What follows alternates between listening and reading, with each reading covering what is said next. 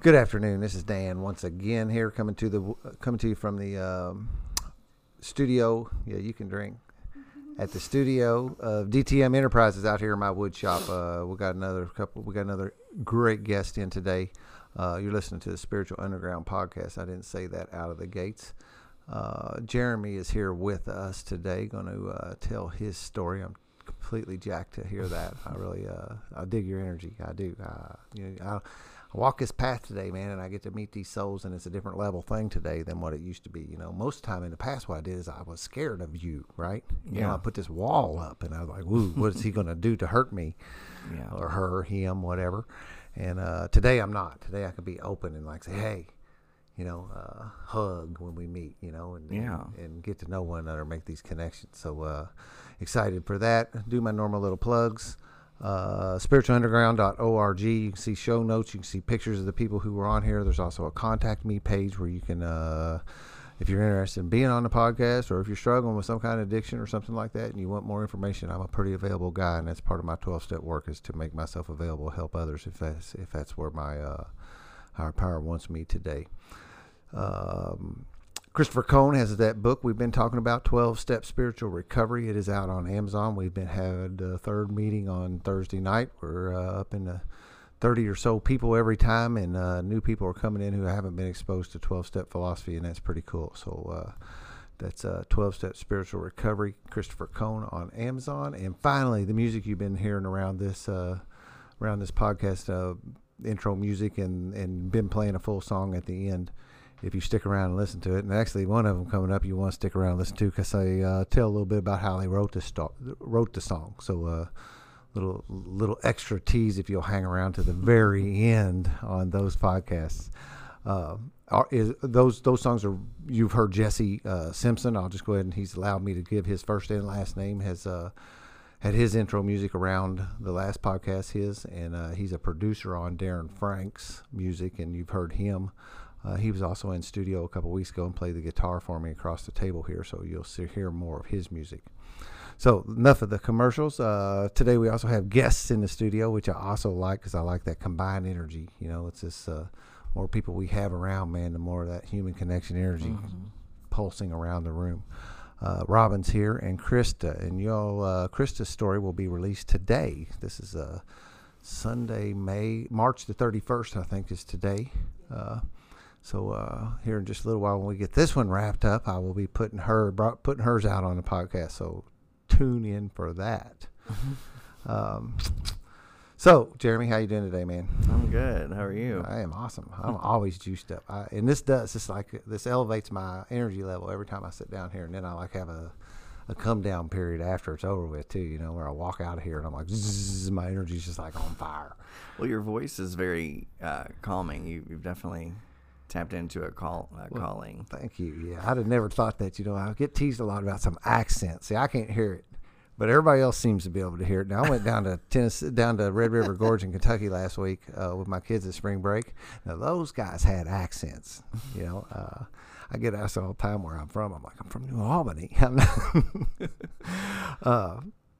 Uh, so we usually start, man. We st- uh, to me, uh, and this is kind of a test question sometimes that I'll use, like with certain people. If I'm bouncing around, I, you run into somebody you ain't seen in a while, you know. Mm-hmm. And uh, if you ask them their sobriety date, and they st- two questions: sobriety date, and they go, they stumble because I know my sobriety date. Yeah. My God, I know it's an important date to me. Also, another thing is ask a person what who their sponsor is. If they stumble on that too, you know, it's like. Uh, and I probably it's probably not fair to actually be testing people, but I do it anyway. well, I'm glad I have a sponsor now. Yeah, yeah. So I'm not going to ask that person's Yeah, name, no. but I will ask you for your sobriety date, and we'll just get to taking off on uh, wherever you want to start. Okay. Well, I'm Jeremy. I'm an alcoholic. All right. Um, my sobriety date is February 20th, 2015. You made me nervous. Uh, I was like, oh, God, What I'm is it? Stumble. Did you say what, say one more time? Because I would lie about that. January? past. February. February. 20th, Yeah. uh, 2015. Yeah, mine's uh, January 2015. So Oh, we're is it? together? Yeah. Yeah, nice.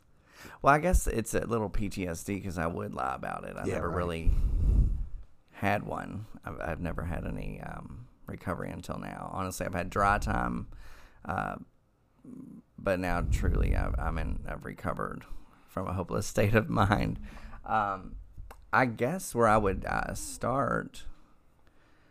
Um, it's important for me to talk about my childhood and um, I agree wholeheartedly. you know where I came from.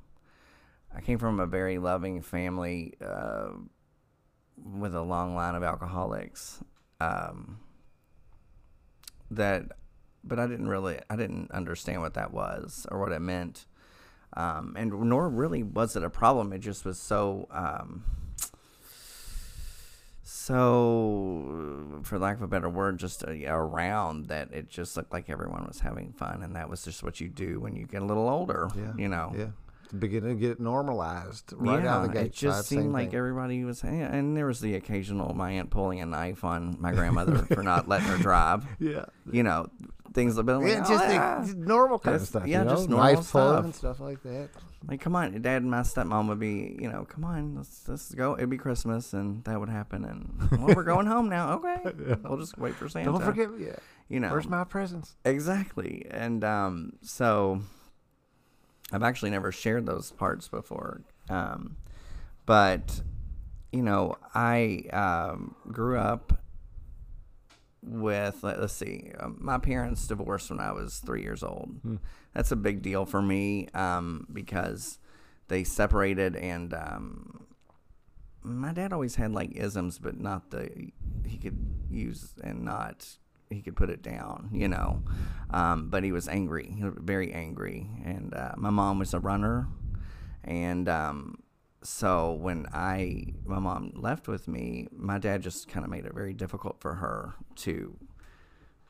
I guess do what she wanted to do and and have me with her at that time too. So she was just just gave me to my dad and I, I went on living with him and seeing my mom on the weekends, and uh, oh, just grew up uh, even from a young age missing her, and um, I didn't know I was different at that point too. But but the, you know I'm, I share all this because of the anxiety and the I, I truly believe that I was born an alcoholic Yeah, me too.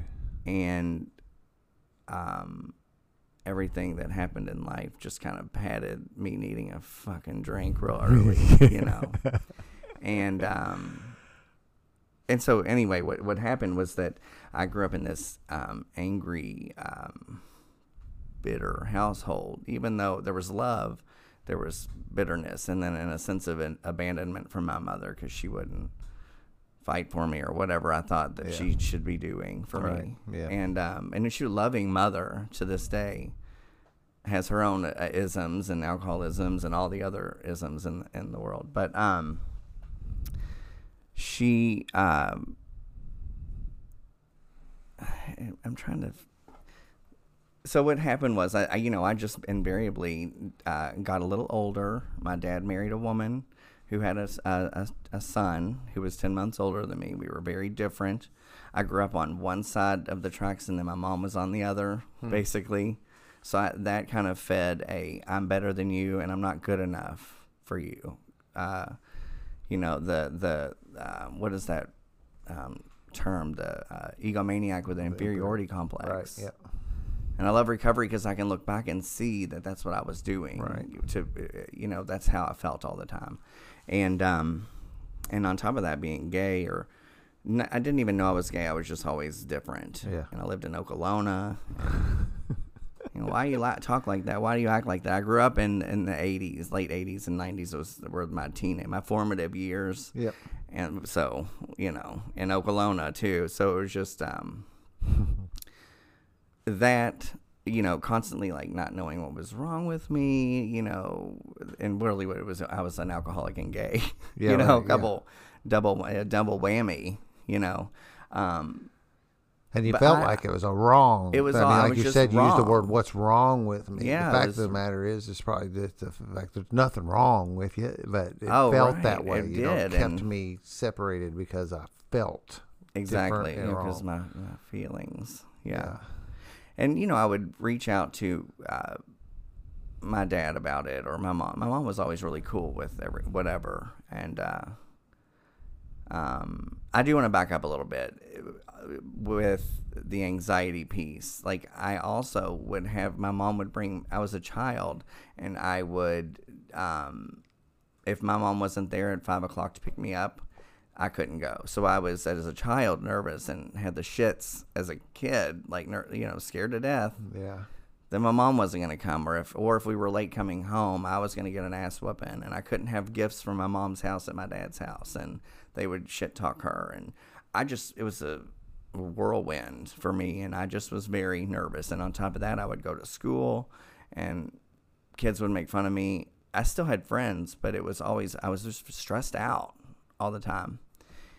And then I, you know, I, I got a little older and um, I guess I was like 15. No, it was a week before my 15th birthday. Um, I discovered alcohol.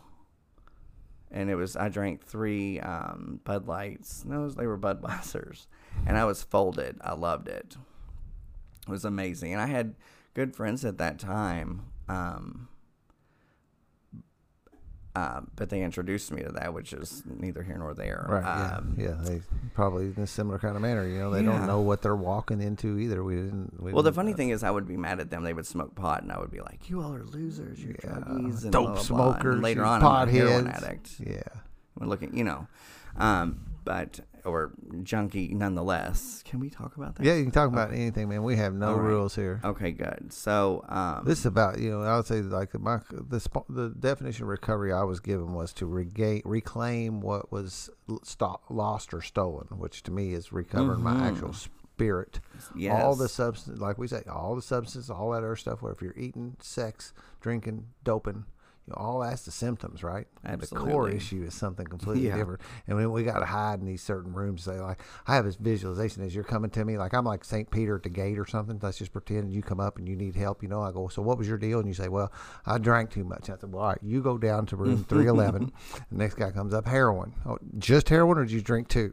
You know, because I need to know that before I send you to what room you get to go to. Yes. Well, we, we need to come together here and understand that that's all just the crap that's laid on top of our real problem. Our real problem is this spiritual malady yes, that we're doing. So yeah, you can talk about it. good. anything. Yeah, I, I, I, someone spoke about uh, Debtors Anonymous the other day, and Yeah, I can relate to that. You know, there was a um, there's just it's all they're all symptomatic of Yep. the problem, which is in me. You know, um, yeah, that's I'm still paying off my wreckage of my past from that. You know, here that's my biggest amend that I still got undone is getting all them damn bills paid that I rang Mm-hmm. up all those years. that isn't a major amends. Yes, absolutely. Yeah. Um. So yeah, I mean, I, I, you know, had that first drink, and I think that's important to talk about. it, I remember it very vividly. I remember someone saying too in the rooms that you, an alcoholic, like people that aren't alcoholic don't remember their first drunk. I don't know if that's true or not, but it's just always something that stuck me because I remember, and I remember down to the T, the how I felt, and um, and didn't think it was a problem, you know. But I also, I, I think part of my my isms are I like to get away with shit. You know, I want to I want to get thing, you know, uh, get things undeservedly or um, you know, just get away with stuff, and that was something I could get away with Yeah. sneaking out of the house, out of my controlling parents' house, and blah blah blah. Um, and I didn't see it as a problem, you know. But I was 15 years old, wait, living for the weekends, Yeah. which Already. continued all the way until I turned 35, 36 years old. I'm 40 now, you know, and um, Yeah. TGIF started early. Oh my gosh, yeah, that's my gift. I get to I get to throw down, and um, you know, so that just carried on um, into until I was about uh, well for a good year of that, and then I turned sixteen and started driving. Uh, I did really well in school always, and um, ended up in a good in a good crowd. And the students or the people that I was friends with wanted to do well in school, and really we just want to get the fuck out of Okolona you know. And so, but and at that point, I I got a girlfriend who I just had brunch with today. Oh yeah. Um, she we were together for four years, so it was always like filling a hole. Whether it was the alcohol on the weekends, to uh, giving in to you know, uh, anger s episodes, angry episodes of beating my own car with a baseball bat. You know, just something to make me feel different. If you know that all that, and um, and then so when I was with her for the four years all through high school, that we would smoke pot, you know, and drink occasionally, but it was I had it was her. I had her, and that was something to make me feel okay. And um, and so that went on, and and you know, um, there wasn't really any like chemical problems, things like that, chemical using, uh, trying to escape. There was no escapism, is what I'm like, trying to say. Um, and then, you know, the whole graduating high school and experimentation with other people, and that's a whole other issue. But um, then I realized, okay, I need to get honest and and come out of the closet. Well, at that point, and I am get there's a reason for this. Um, at that point, I had lost someone who I had really trusted, who loved me unconditionally, who was unconditionally, and who was a really sweet, beautiful person and soul on this earth. Who, well, that's why we're still friends. And um, and I took that. Uh, I was hurt by that relationship, and then ended up um, coming out and, and getting involved in, you know, it was a whole new world in the gay culture. There was a lot of like promiscuity and um, you couldn't, you know, shared partners and all this stuff that I just was like, what the hell? No, that's not me, you mm. know. Um, and but I'm okay, so I guess I better get used to it. And on top of all that was drug use, and I always um, had fear behind cocaine, and uh, you know that seemed to be like the bad thing for me. Mm-hmm. Like, oh my god, it's coke. It's you know, and so I would do like ecstasy and and things like that, and um, and and started. Uh, I mean, I loved it, and then once I did coke, it was like balls to the wall. Like I, I thought, well, I've done that, so nothing can scare me now. And then it came, got into like you know ketamine and GHB, and then I started falling out and ending up intubated. Oh wow! In hospitals and yeah. um, having car- cardiac arrest and nearly dying. And to me, that was just part of the lifestyle. You know, I thought, well, that's funny. You know, having to be revived in the shower and things like that. And then I got involved in another messed up relationship, um, controlling and um, heavily drug fueled. Now, I didn't realize there was any addiction or alcoholism going on. I just thought we had a little problem that we needed to fix. And he was worse than me, so of course, yeah. I'm the victim here, you know. And there was a lot of physical abuse there on both sides. I mean, we, I mean, yeah, it was just, it was just really bad. Uh, yeah. Any, I don't. Anyway, um, I remember he was the first person ever like I can't say that. He backhand me. We'll say that. And I, you know, I was like, oh my god, really? This is what it's come to, you know. Yeah. Um, and then I, and then with that, you know, there were suicide attempts, slitting my wrist. Yeah. U of L stays, um, and psych ward in U of L, and um, overdosing, and taking my antidepressants as a uh, for attention seeking, or just get me out of here, you know. Um, and then that once I had slit my wrist and scared the shit out of this guy, he was gone, which was good. It, I was a, a blessing. Um, and but then at that point, I had tried meth, crystal meth, and um, and then that's I don't even know where that went, honestly, other than it was another way of I guess I'll just do this, you know, and, and it was a different kind of lifestyle and I didn't like staying up all night and I didn't like. you know what I mean? Like uh, that to me. I really was, liked the meth, but I didn't like staying up all night. It was like I could have right. It, how messed up is that when you say it out loud? Yeah, I heard it. you know, yeah. that's insanity. I'd like to, but Absolutely, can we just? Man. Absolutely. Can I go to sleep when I want to? well, then you know I would do that and drink and smoke pot. A lot of pot smoking, a lot of drinking, and it could help afforded me to drink more. Yeah and I also am a Jekyll and Hyde as it is and says in the book. You know, I, I'm so ni- I'm a nice person. You would think I was the sweetest thing, and I'm ornery. Right. Yeah. Even sober, I I have to work on that. the you know. masks we wear, you know that. Yes, yes. Today's the show today. So, um, you know, and then I, I started. I, was tired of that, but it was like it was my way of life, and that's why I did hair. And you just kind of party, and eh, everything's a party. Live for the weekend. Then that rolled over into the week, and that was just hard. So I tried to quit and all that stuff. And then uh, someone offered me a painkiller. One of my clients, and I thought, oh well, I can stay up or I can go to sleep on this. And plus, you know, it's prescribed by a doctor, not to me, Yeah.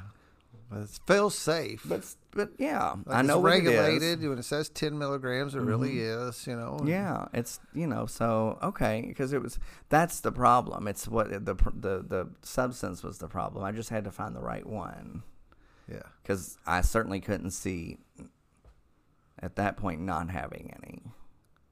Um, but but at least I could go uh, without something at that point, and then I got into opiates, and no one ever told me about like uh, withdrawal and all that kind of jazz. Like, uh, you know, I would have withdrawal. uh, I'd have a hangover from drinking, or I would have withdrawal from being up for a night or two, and then sleep, and of course eat or whatever a ton. Um, but never was I physically sick, and and at that point when I first experienced withdrawal, it was that anxiety had come back full force, which had been being masked by all that opiate use and um, drinking and things like that. For a long time, I hadn't had any anxiety because I had that stuff. And then when it came back, You were heavily medicated. I was like, "Oh my God, what am I gonna? What am I gonna do?" I was scared to death because I was truly, tra- I felt truly tra- uh, trapped. But I didn't really see a way out. And AA, one of my closest friends now is uh, she. She was uh, has always been in AA, and I never even knew it because I was so self centered and in my craziness, and so um, it just got worse and worse. And that withdrawal from alcohol or from uh, op, op, opiates uh, threw in my what I call my liquid alcoholism. Like I needed something to take the edge off. So when I didn't have that, then the day drinking came, Yeah. and um, and it got bad real quick. Yeah, I was like, it's. I got this this vision of like a, this amateur chemist kind of thing. I'm trying to get all those levels just right, you know. And if you didn't have enough of this, then you need to put in a little more of that. And it's a job. Yeah, and it was a constant balance, you know. And Mhm. uh, pot would always put was the thing would allow me to go to sleep. Yes. You know, Yes, so yeah, so then if I get to that spot that I'm like, okay, now I need to stop. You know, put the brakes on this shit. You know, well, do smoke a little dope. Exactly. To bring you down, you know, or when you get really, you know, I'm too drunk, I need some cocaine, you know, because I got to make it through to this thing that's Mm-hmm. going on tonight, you know. You're just always balancing these levels, Yeah. never finding that. Now, And it's funny thing it is, you know, there's those little pieces, you know, and that's what I remember. That's what my brain tells me. That's what my disease tells me is those little 15 minute periods when everything was just perfect, you know, Yeah, on a. Tuesday night in May in 1922 or what, you know. Yeah, yeah.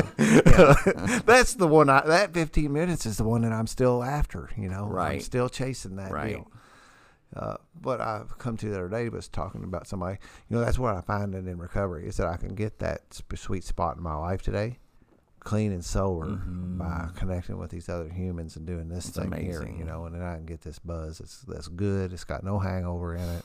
You know, I can get to those sweet spots, and I don't like crave them for. You know, I'm not like scratching at it for ten days after it's gone either. You know? Yeah, yeah. just keep on taking a step at a time and and it'll come back again You know what's funny about you saying that is that um, if you like in the past, I would be like, "Oh my god, these people are fucked up." You know what I mean? They're just using AA instead of drugs, which is now it's like the, what we're doing. yeah and I love it. But and sometimes I don't want to say but, and sometimes I try to figure out why it works the way it does, but it we just don't know. It, it just does because I feel the same way about getting those those highs. It's just like I, I, I was doing a step study the other day about uh, how has the third step uh, helped me? Basically, how's it changed my behaviors, things of that nature? And for me, it's like I get high on the the the ability to breathe, to be able to breathe and be like, and you know, Yeah. to handle situations that would normally wear me out, or I'd love to make it wear me out so I can have a drink. Yeah. You know, um, and I, I love that. I love that about AA, and I never would have thought it possible. Yeah. Because the fact is, if I couldn't find something to replace what that was, I'm gonna go back to it, Mm-hmm. even though it's faulty. you know, and I know that, and I can rationalize the shit out of that. That that doesn't work. Mm-hmm. Uh, you know, I've done it, I, and the reason I know that is because I've done that. I've got some recovery under, under my belt. Put my tools down, watch the vacuum happen, You have. and go back out because of it. And I hear your guys' stories. You know, everybody else. You know, we got some people that come in and get sober and stay that way, but not very many of us do that. Got to you got to learn the hard way. Yeah, we do. We have to learn the hard way. You know, I, I'm not until I can see that history of what it did to me. Uh, you know, the first time around, I thought I could do that. I thought, you know, well, fuck, I'm special. Mhm. You know, the Well, rest of you guys can't do this, but see, I can do that thing where I can lay. Uh, Robin said I've, I've been using this a few times. The back problems. You know, I got Oh, my yes. car back, my job back, my life back, all this kind of stuff. I started getting this stuff back, and I stopped working the program. Back and I thought that I was above the rest of you guys, and I'd be able to handle that, right? Yeah. Yeah. No, wrong. Yeah. So when I watch people, and now so that actually gives me some sight, some vision today when I watch somebody getting something back. I got a buddy now getting something back, and I'm like, hmm. Okay, let's keep our thumb on that pulse, and and, and let's stay in communication. And you know, it doesn't have to derail you, hmm but, right. But, but but I've been on that path, so I know what that path looks like. Well, I think that to me is um, why it's important to do things that are uncomfortable because I'm a ham, but I just do not like being like in this position right now. like not not that about the vulnerability vulnerability, but but a, I'm looking stupid, I guess. Oh yeah, I Um, cannot tolerate that. Yeah, right. But at, Damn, at I'll the same time, like I'll do it. like I will do it if I have to because because it, got bad for me and like you said earlier about the um basically your spirit. What I call it is my—I raped my own spirit, really, Yep. and uh, it was gone. I mean, it was gone at the end, and uh, but I didn't really. I mean, I guess I didn't. I wanted to kill myself, but I didn't because I've had faith, and I know now it was God telling me you can do this. You just have to take some direction. But but it, it, it was bad, and I was bankrupt.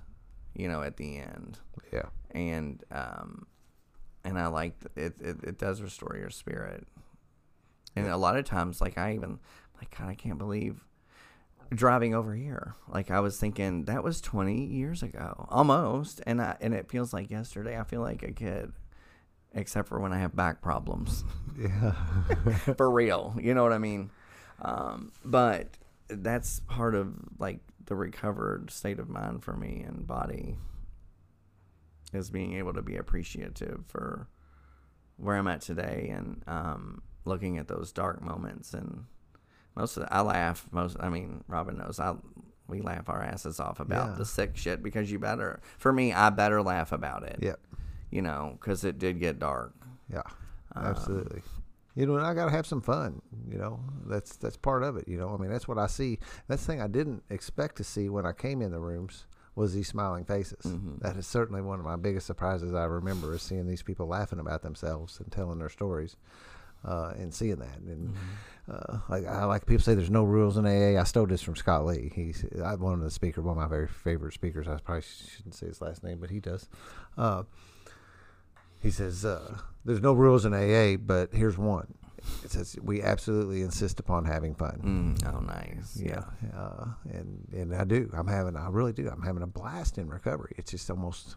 I say sometimes it's almost not fair. And what I want to tell myself is I don't deserve it. Right. Uh-huh. But uh, but I know better than that today. Is that uh my uh that's me. I didn't push my little button and do not disturb this eye eye thing. This eye monster. Uh, I deserve every bit of this. We call it the juice in our circles. That's just the generic juice. term juice. So like if you would say something and uh, you know you share something with me, uh, that's cool. You know that I'll, I'll, my response would be juice. You know, we say tell me a juicy story, I'm sharing the juice. We always have these things, so we just call it juice for a word of this life force. Some people like the prana is like the Eastern thing comes out of the yogi. The Mm-hmm. yogi kind of stuff is prana is the life energy that flows through us. Uh, we've stole the word juice for that. Yeah, yeah. And, uh, and and and I have so much juice in my life today that I don't need that other stuff anymore. right. Yes. I'm having a blast doing this. I mean, like these podcasts, man. I mean, this is fun, right? I mean, Uh-huh. yeah, you said you was nervous when you first sat down, right? But then once we get going, Oh, it yeah. becomes actually fun, you know. And it's like, yeah, hey, this is cool, you know. And it's actually towards the end, you're kind of going, all right, well, what else can we talk about? You know, you don't you don't want it to end. Same kind of thing, you know. When good stuff is coming to an end, you don't want it to stop, right? I right. get to fill that void in my life today with all this cool stuff. You know, and I, luckily, luckily, and I've shared this with Robin before too. Like with my job, I see a lot of people, and I'm able because I'm an open book about it. And they, Yeah. a lot of my clients have seen me in the madness, Yeah. what I call it. Yeah. and um and I get to share that all the time with people and it's not just alcoholics it's anybody dealing with life issues and um just- in general and I get to put what I've learned is I get to be an asset not a liability Yeah. um which that's pretty cool to me Yeah, because all I did was walk around and took, took, took, took. That's what I did. You know, and and, but and I more than admit just that I was really nice and I'm not selfish at all. Yeah. But whatever, whatever you have, you know. yeah. And when I came to your house, your medicine cabinet was empty when I left. Oh, And- absolutely. And, yeah. So not only did I just take, take, take, I actually stole from you, and I actually took your stuff. Uh, and today I get to turn that back, you know, and I actually feel that indebtedness to the universe. That now I like have an extra mile to go. Mhm. you know, in my giving, in my way to do what you like. You like, like think of that gift. You know, that the matter. I don't know how many people do you see in a week. Oh my gosh. Uh, You know, and and, and you you know that that that role. How many people you get exposed to Right. And to be able the- to the actually be the is get- there. yeah, and to be that lighthouse kind of thing. You know, that that's Mhm. I think that's what we're called to do through the twelve steps is to Mhm. be giving this thing back, and you get to be able to you know, you've received a gift, and now you're in a position where you get to like pour it on people as they come walking by you. You don't even have to Mhm. go after them; they Right. come to you. yeah. Yeah, and that is that's it is a gift. It's awesome. Sometimes it wears me out at the end. yeah, yeah, And not even the that that, but it's just okay. My cup's empty, and it's yeah, yeah. You have to take it, care of you, no you know. absolutely. um, but they're not coming for uh, to Yeah. an empty well for water, so that's good. Yeah, right. so when uh, as we was walking down this, and we kind of get that's the other cool thing about this interview style Mm-hmm. is like we get to where like what happened to you that ended up uh, uh, creating your bottom, Okay. Um. or if you got something else on. Oh no no that's good. Um. I It sounded like we were getting really close to that a minute. we were ago. there. We're there. you know, I uh, I'm trying to think what. I guess I just you know didn't want to surrender. You know, even though it was bad with with all the the pills and saying any whatever pills, drugs, alcohol, all that. I just had resigned to myself that that's the way it was. Right. Yeah, I remember that time too. Man, You know, looking in the mirror this is going, it. "Dan, this is you." hmm And I wasn't really, you know, it just was what it was. And um, looking back, it was just kind of uh, me being blocked off to my spirit to spirituality and having these, um, well, resentments against organized religion, which really I created, to be Yeah. honest. Yeah. Um, because now I don't. Uh, uh, and I, but like I said, it was just that was what I knew, and I didn't. I was scared of change, and I, um, but I was coming to ch- something was going to change, you know, and and what had in, invariably happened is I started at at the age of twenty seven. Uh, which is you know like the twenty seven. That's the club, age. You The know? age. It was. It was. That's when shit got real. Yeah. Uh, and all those people was- died too. they did, All those, and I think Kurt Cobain, Jimi Hendrix. Yes, I mean, golly, how many? Who else? There was like Uh, Janis Joplin. Janis That's the next Joplin, name was what's coming that up. Chick with the big hair. Uh, I don't. Amy Winehouse. yes. Uh, Heath Ledger. Yeah. You know, yeah, lots of them, yeah. and um, so I, you know, and I'd had plenty of ominous warnings, plenty, you know. Um, but when I started going into treatment, which were I call microwave treatments, I went to, um, you know, of course, the IOP, and would figure, I'm like, please don't make me pee. You know, I don't want to have to pee and get popped, you know, popped dirty on these tests or whatever these drug tests. And there were, you know, um, I would do those and then drop out, and I did it just to get my job back and to detox and get back to what I wanted to do. So I'd get some color back in my face and Yeah. get everybody back on my side, um, and up. get get just you know a couple dollars because you know I made good money, and then I'd do okay. Well, we'll go right back because I couldn't get I get couldn't first of all get through the anxiety and the I mean, I just didn't want to surrender at the end of the day. Like I just didn't want to surrender, and um, with those places, I just didn't. I wasn't listening, um, so I continued to do what I do, and um, it just got worse, and my body just wouldn't allow me to. You know, the drinking in the morning was the main thing that, and I'm grateful for that now because that's what really threw me over the edge Yeah. because I could not function. And uh, at this, so I was in and out of the Our, Our Lady of Peace and the Brook, and loved it. Loved going to Our Lady of Peace. You know, PRN medication. They feed you. You get to order a little nasty chicken sandwich, but it was good. And everybody's crazy, and you find a couple girls in there that like you, and you laugh Yeah. and act like everything's okay. And then you Yeah. go Well, home in and you're insane asylum, but we're yes, having and in a s- fun. yeah, and we're having fun, shuffling through the hallway in our padded socks. and then I'd go home and be with me again, and not pick up any tools. And uh, and so you know, it, it, it would that would be what would happen, and it would just became a, a circle. And so detox, detox, detox, Our Lady of Peace, the Brook, all that stuff over and over. Well, then insurance gets tired of that Yeah. and um, I had lost, you know, given up my place, my house I was renting, and had my, no more job. And my dad had taken me in, and he kicked me out. And uh, then I ended up with a friend of mine, and she kicked me out. And um, one night, drunk, and I, I, I, an officer, a police officer, said you can either go to jail or you can go to the healing uh, healing place. And I went to the healing place, and um, I was like, oh no, no, no, no, I'm not, I'm not going here. You know, it was just um, that that well, once again, that whole egomaniac with an inferiority complex. Now I'll go here, but I'm not going here. You know what I mean? Yeah. And I, but I did detox, and my detoxes were really bad. I couldn't hold a glass. I couldn't take a, a drink of anything. It's people had to help me.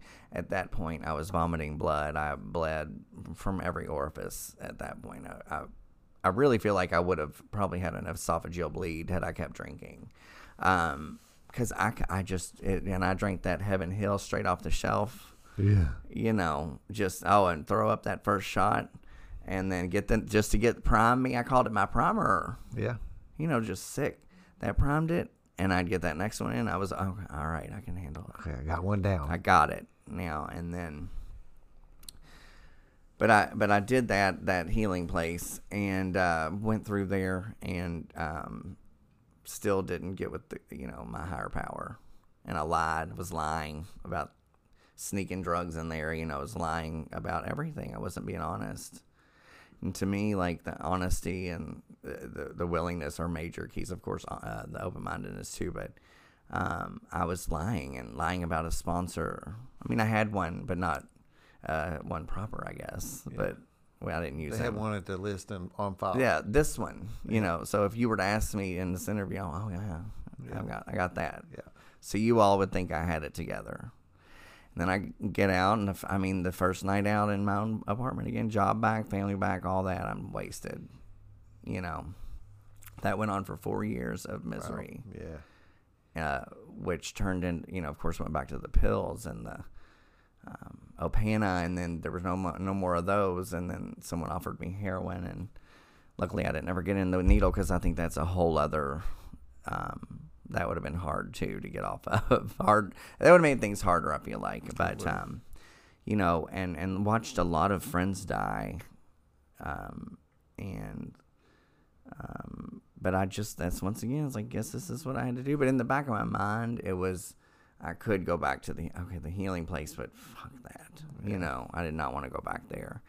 Even though I had the best time, the best sleep, met the best people. I had a support group. I just did not use them. Yeah. And because I want to do what I want to do, and um, It's kind of like uh, the, I want to hear a little bit like you, there's this safety valve out there, so that makes me safe here, you know, because that's still here. it was yes, yes. I got that if I need it. I don't want it. I don't want to go there, but you know that's kind of like a, almost a comforting thing, you know. That says I don't want it, so that'll keep me on the straight. You know, that keep me Mm-hmm. Somewhat. shit here. Yeah. I'll be able to manage this stuff because I don't want to go there. But if things get really bad, I got this still. Which sounds like it's like it's kind of fucked up. Yeah, well, it's really fucked up. it is but in the same breath i'm so grateful because i would there's no, would i would have never been able to do it if somebody didn't set my ass down Yeah. you know um Because until I when I ran out of safety valves is when I had to finally do something different. When I still had, Mm-hmm. and then that was it that was it was i had that safety valve but that was it and that was going to take some work that you know Yeah. because i knew if i went back i'm to have to do this Yeah, damn because they don't play too much there either. They don't, and and you know I, had done it before, and I just you know I wasn't gonna go back. And the funny thing is, is I ended up back there, and um, was I had my ass handed to me. I mean, I rolled in detox with a uh, skid mark on my nose and carpet. Uh, uh, what do you call it? Carpet rash from falling down, and uh, I look like Guy Fieri for real, puffy and like bleach blonde. I told my mom she, you know, when you people, uh, parents uh, of alcoholics talk about dropping their kids off, they're like, I barely slowed down when I kicked your ass out of the car. like my mom was like, "Arr." that was my mom. I said, I'm not going in here looking like this. She's like, get the fuck out of my car. But anyway, um, but yeah, so I was like, I, I- they don't care.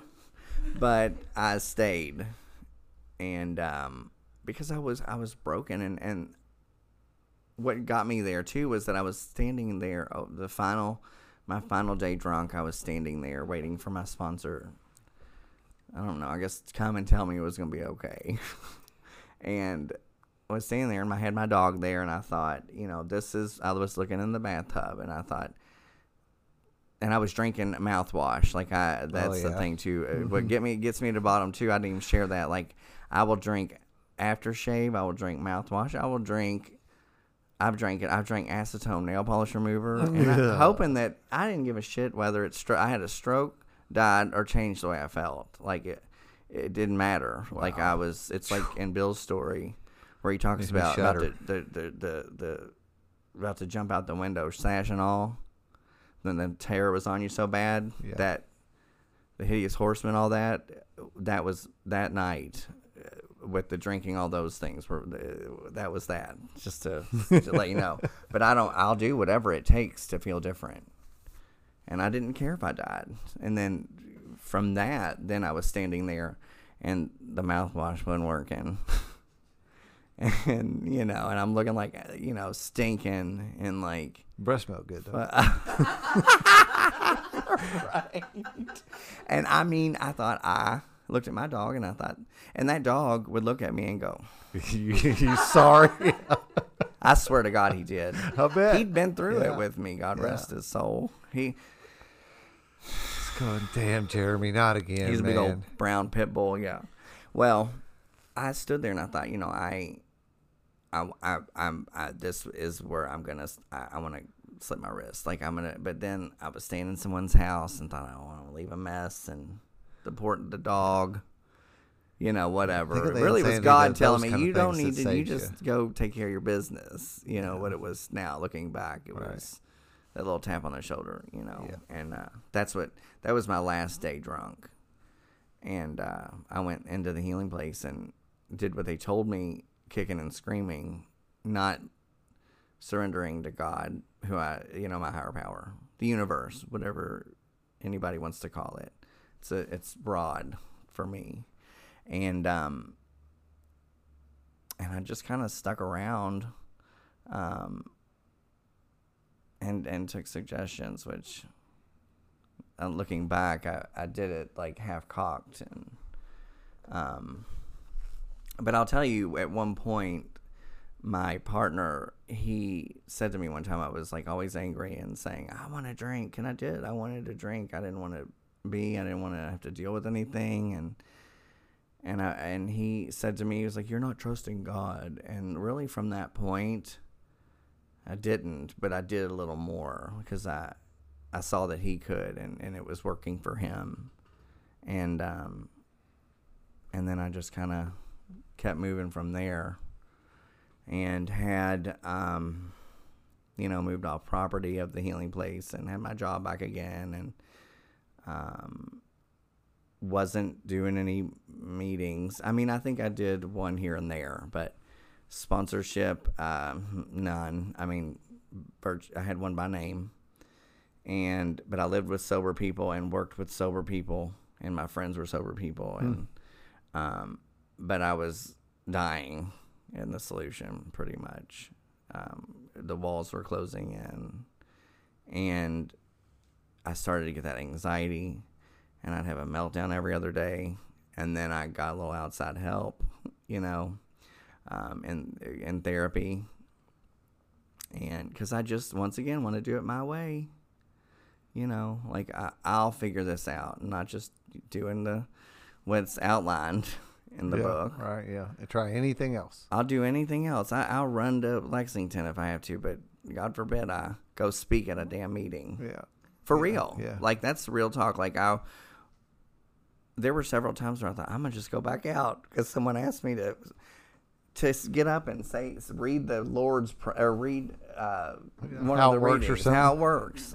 I, will like, just go fuck back this. out. I'm just get drunk you know, and it, that's insanity. Yeah. So what I did was always told on myself about it and stayed honest because I think that's what really uh, that's what kept me connected somewhat to my higher power. I was praying, I was still mm. doing those things, um, and got a little like you had said earlier. We were talking earlier about yoga, and that's a mindfulness mm-hmm. exercise. Amen. Sure is. And I started some therapy, and that was it was a dialectic behavioral therapy, so it's just basically mindfulness, and um, which was really cool because it was like basically about like I don't control everything. I can't control you loving me. I can't control what people think about me, and that those were the things that were eating my lunch. On top of not being active in AA, and um, working on myself, and once I started really the Age of Miracles group, doing that like and being involved uh, at least once investing in investing in it, and um, you know I was working more with my sponsor, starting to do you know doing a little more work, not a bunch more. But it was, but I was getting more and more involved with people in AA, and I had mine over here, but I got my own little set of AAs outside of my boyfriend and my my closest friends that I went through the program with. And um you know, I'm not a big sharer, but I started sharing a little bit and chairing was it would scare the shit out of me. Chairing or God forbid someone asked me to give my lead, but really going and getting into the meetings and practicing a little bit. Right. Yeah. You know, and kind of given up that I do have a story to share helped me to pad my sobriety. Yeah. And um, I, um, from then, just, I've always been a people person and um, have fun with people, and I'm a good friend. And, um, but then that opened doors. I, I believe God placed people in, in my path. Amen. Yeah. And, yeah, they do. Um, like Robin, it's a big one.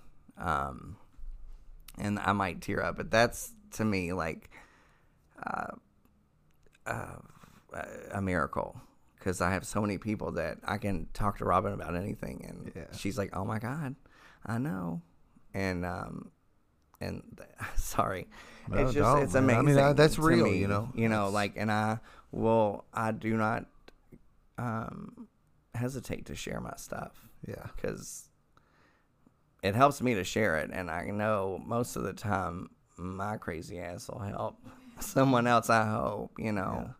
I, I believe that. Yep.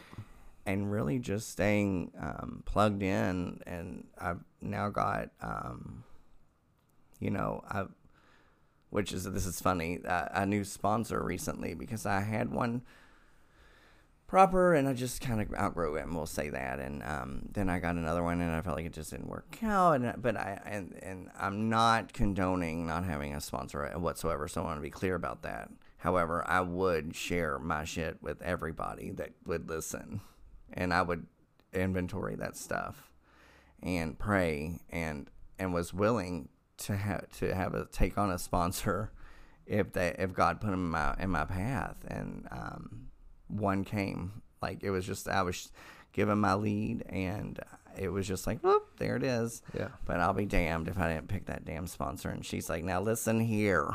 Uh, And I'm like, oh, and in my, my alcoholic mind, you know, I think I've got it. No, I, I'll do, I want to cherry pick. well, this looks good. I'll do that. And, Yeah. But I'm not going to do that. Yeah. And one of those things is teaching classes at the healing place. Mm-hmm. And I'm like, oh my God, I do not want to do that. But here I go again, trying to run shit, yeah. you know? Yep. So it's like, it kind of makes me have a relief to say, all right, whatever. It's like with the podcast. I didn't wasn't extremely nervous like I usually am because it gets better for me each time. Oh, I- yeah. I, know what it's gonna feel like coming out on the other end of it, Yeah. and it's a high, and it makes you feel so much better. Um, um, but with that one thing, I'm like, damn, I don't want to do that. But I can do it, you know, and I just feel like it's it's the whole like open mindedness mindedness thing. Yep.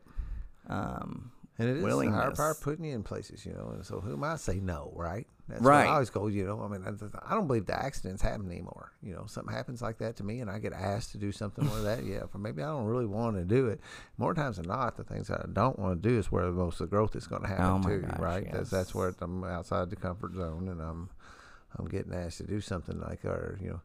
I, I constantly beat the drum on to participate in my recovery. I just like that. Mm-hmm. A friend of mine early on, before I ever before it ever stuck, I still remember it. And it's the gift he gave me, you know, and, it- and it was a little insulting, and I could have punched him, but because I wasn't participating in my recovery. And he Mm-hmm. wagged his finger in my face and he said, "Look, it's, it's this simple. You must participate in your own recovery."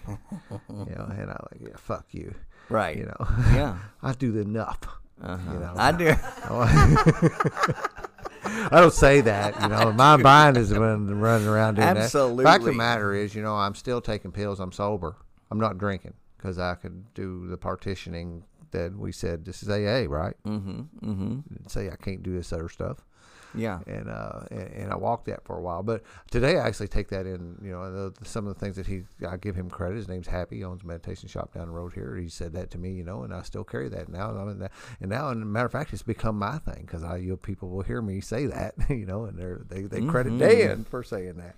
Yeah. know, uh, Yeah. I've taken that on, and those opportunities participate in my recovery. You know, they get Mm-hmm. handed to me, and then I'm gonna say no.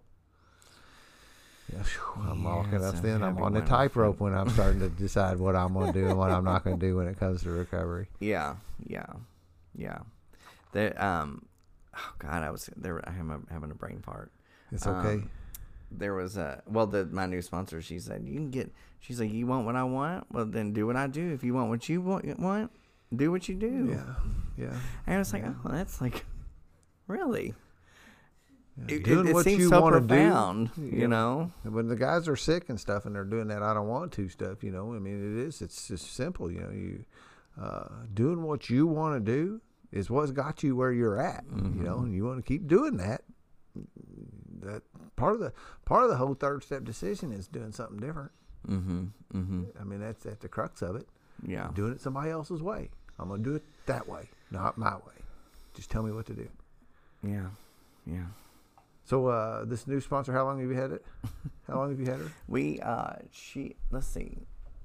For a week, a week Week? and a half. Really? I think a week, a little Brand week and a half. Well, cool.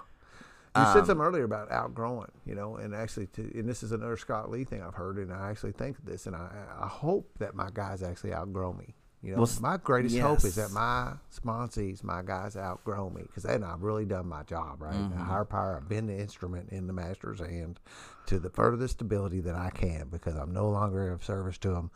They need to move on to somebody else. Absolutely. I mean, you know, my sponsor, the original one. I mean, I still love him. You know, he. Um, what you know, I can remember him telling me you need to get in that book, and I, oh God, I'm not reading the book. It, you know, my I don't like reading. I don't like to read. my my experience with the big book in the beginning was um, well, I'm all throughout it, so why do I need to read it? I, I'm that's me, and and that is true. Uh, but he he he, I remember him telling me that, and I, I didn't want to do it, but I did, and uh, he was real like zen, and um, that's what I was attracted uh, attractive to me because at one point he had a ton of money, and then he no longer did, and was okay with that. Um, so I credit a lot of my time with I mean getting me in the rooms and and he was really there for me on some in some hard moments uh, and actually told me some major things about my life that have come true you know that I thought no way he's just giving me lip service Yeah. uh, but just what happened, you know, he it, it just kind of got to where I did no longer wanted what he had, and it, to basically boil what it boils down to. Yeah. Um, and then um, We get wrapped up a lot about that, you know, and the ego gets hooked up into all that kind of stuff, you know, and it's and it's tough, but you know, it's, mhm. Yeah, it should be looser and freer to move, you know. And the flip side of that is I got to be kind of like same way with that. Take what you want and leave the rest. I got to be careful with that, and I got to be careful a little bit about saying jumping from sponsor to sponsor because I can, you know, one of the things I know I did in early recovery is I told you I was going to lots of meetings, Mhm. uh, well, and, and lots of different meetings because I wanted like you know I thought that you know that I was going to go around and get all this extra exposure by going to all. Fact of the matter was, doing is keep it from connecting at any one location by bouncing all the time. oh yes, So I that way, think about I that, but that makes I- Yeah, sense. but I, you know, I had this. You know, I was up on this white horse telling you I was, you know, doing this really good work for me by by going these long distances to go to meetings. You know, I'll go to a meeting in Lexington tonight. you know, that way, nobody can get to know me, right? they Yeah. wouldn't tell you that, but it took a while to look back and see what that behavior was. yes. So I got to be careful about bouncing sponsors and take what I want and leave the rest kind of stuff. Well, because we'll find a loophole. yeah, oh yeah, we're our masters at that. but that said, it's still a thing of you know, to, we're not married to sponsors, you know, and when it's time to move to another one or it's not working, you know, that needs to, you know, in my mind, that needs to be made easy. You know, that shouldn't be something that uh, needs to have a bunch of drama wrapped around the fact that you are changing from this sponsor to that sponsor. Yeah, and and and two, what's important to me is, uh, and what's helped me a lot is, um, it, well, in all aspects of my life, is that, you know, to remain teachable, and that, or that they were never really there. Like, we're never like there's never this like there. I don't. I just don't believe that now. Like, I I just kind of. Um, want to be open. Do I like everything that I hear? No. But I would like other people to be receptive to me, so I'll be receptive. Yeah. And um, and I feel like if as long as we're te- we remain teachable, that we're gonna have success. It's when you think you, for me, when I think I I know it all or I have it, which I don't. I really don't think I know shit, honestly. Yeah, the more I know, Like, the less I'm- I think I know. You know, the further down this path I go, man, I'm listen, I'm, I might be be digressing here. Uh, yeah, I mean, I really, I mean, I tell people all the time, like, I, I'm just a little hairdresser. Like, I, and then, of course, a lot of people are like, you're not giving yourself enough credit, blah, blah, blah. But in my Same mind, thing.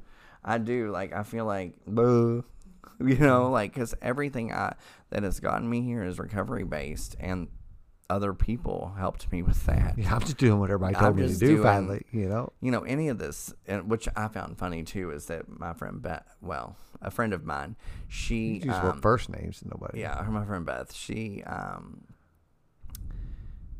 she would always have i mean these things that would help me these sayings and you know light and polite for fun and for free a lot of them were like al-anon things and um or uh you know um look going around looking for the man with the bat you know and it's all these things that have helped me that like like peg what's going on with me at any given moment. And I just thought, oh my god, she's a fucking genius. you know what I mean? Like, oh, you know. And she's like, Jeremy, I just heard that from other people in AA. You know, and but those things have helped me so much, and and um, and I know that that's been passed down. So there's always going to be someone to pass it to, or something else passed. Yeah. It's And like there's when I- Yeah, I've not So going that. around looking for the man with the bat is one. When weird on me. I get up and I'm in untreated alcoholism, or I haven't. I've got a problem with me, you know, and I'm looking for either what you've done, what you've done to me, or like who's fucking with me. You know, trying to figure shit out. Like some, who's the man with the bat? Because that's a bad thing for me. You know and it take for me it takes an arsenal. Recently at work uh, my boss just put simply up on a a little bulletin. If any of you stylists are going to be in the salon uh, basically outside of business hours sunday and monday which is me there's no one else that does i do hair on sunday or monday on mondays.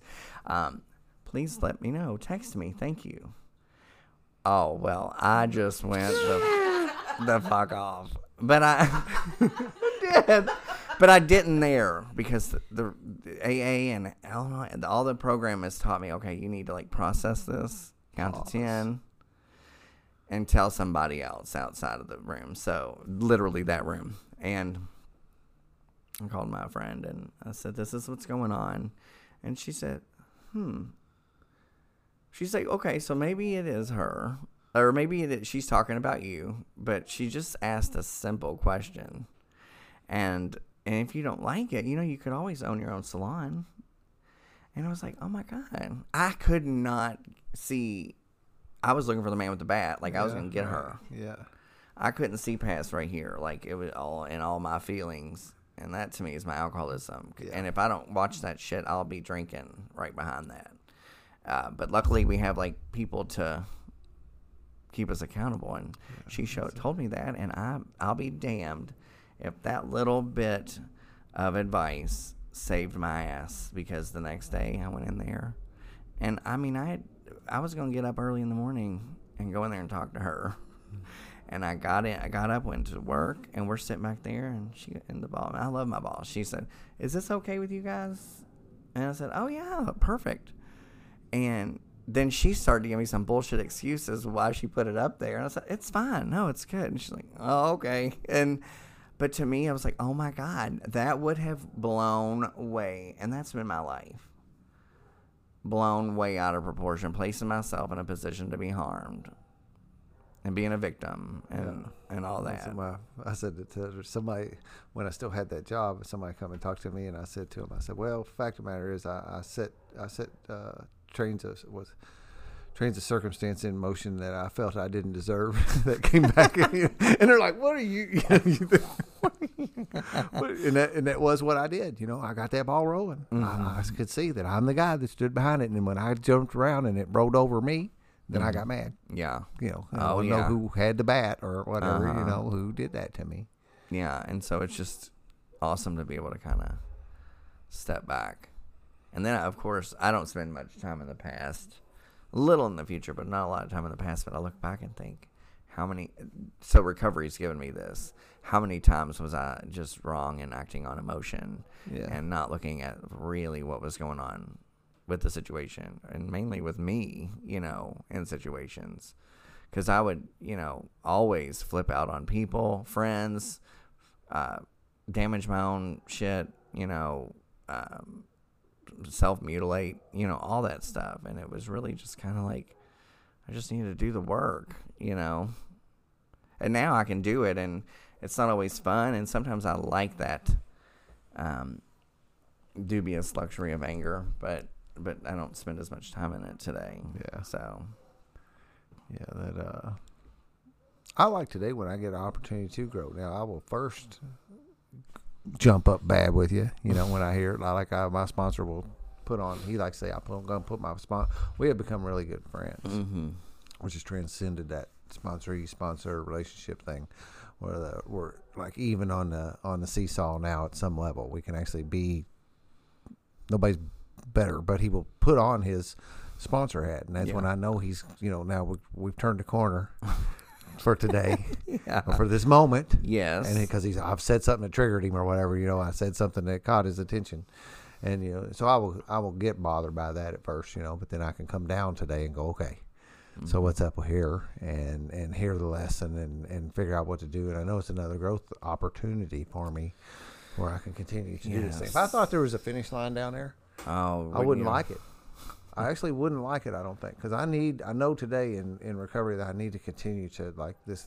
Bill says over and over again: continue, continue, continue, continue. If I thought I was going to break through the tape down there, I'd start slow playing shit Mm-hmm. because I don't want to get to a finish line. Uh, not that it's possible, but yeah, right. But I like the fact that I have more things going on. And it's not. You know, we had a guy.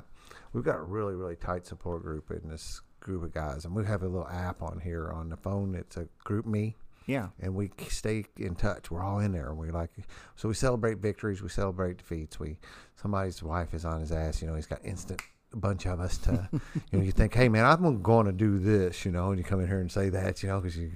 And everybody goes, yeah, maybe not, or gives you some advice to bend and, and go a different direction. We there's a guy in here, and we allow newcomers to come in, and we invite them to kind of take their temperature a little bit, and uh, and he said, "Man, I just hate the fact that I'm going to have to do this the rest of my life." You know, we hear that all the time. You know? Yeah. and uh, you know, it's like, you know, I, love the fact that I get to do this the rest of my life. You know, what else would I be doing? What other? I've never had another tool that op- that worked for me. You know, I had great parents. I heard you saying, you know, um, Dad's, you know, you bumped into him out here. You know, he nice lives with me tonight. I get to give that back to him today. You Yeah. know, uh, when I hit my bottom, I was right. Actually, I'd been stealing pills in the neighborhood here, and got caught. And I was actually right out underneath of that tree one middle of the night. Had been had been caught, and and I was run, running, and I was trying to come back home, Uh-huh. and the gal that was here that night had called my mom and dad because she didn't know where I disappeared to.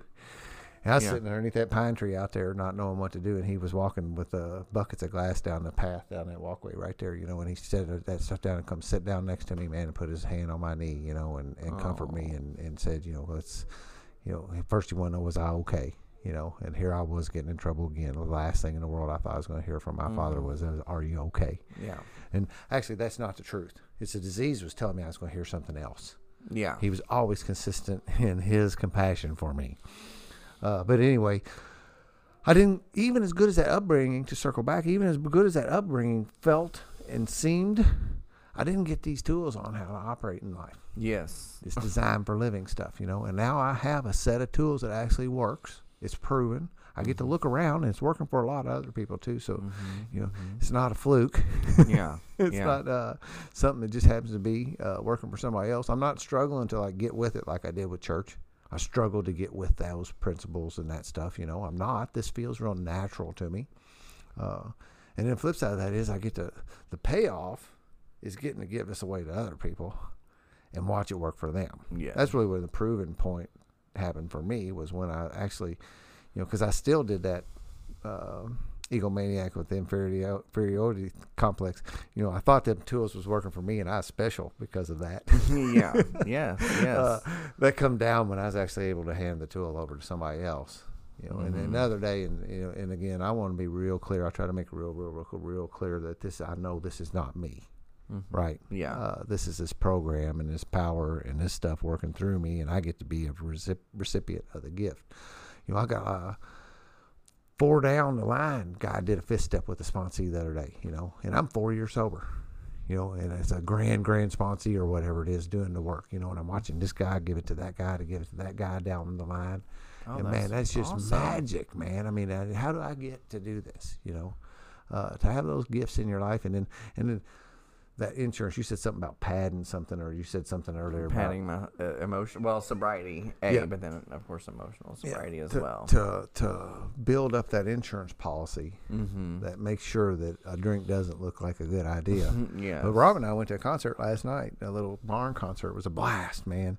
Uh, but you know, I did. We sit there and we had a moment, you know, that if if we didn't have somebody safe there with us, because I felt like we were the only two not drinking, and I know there probably was a couple others that weren't, but the vast majority were, and they were getting pretty loaded, and you know, they had transitioned to uh, holding the wine bottle by the neck. You know, it was no longer in the cups and stuff like that. Yeah. And, uh, yeah.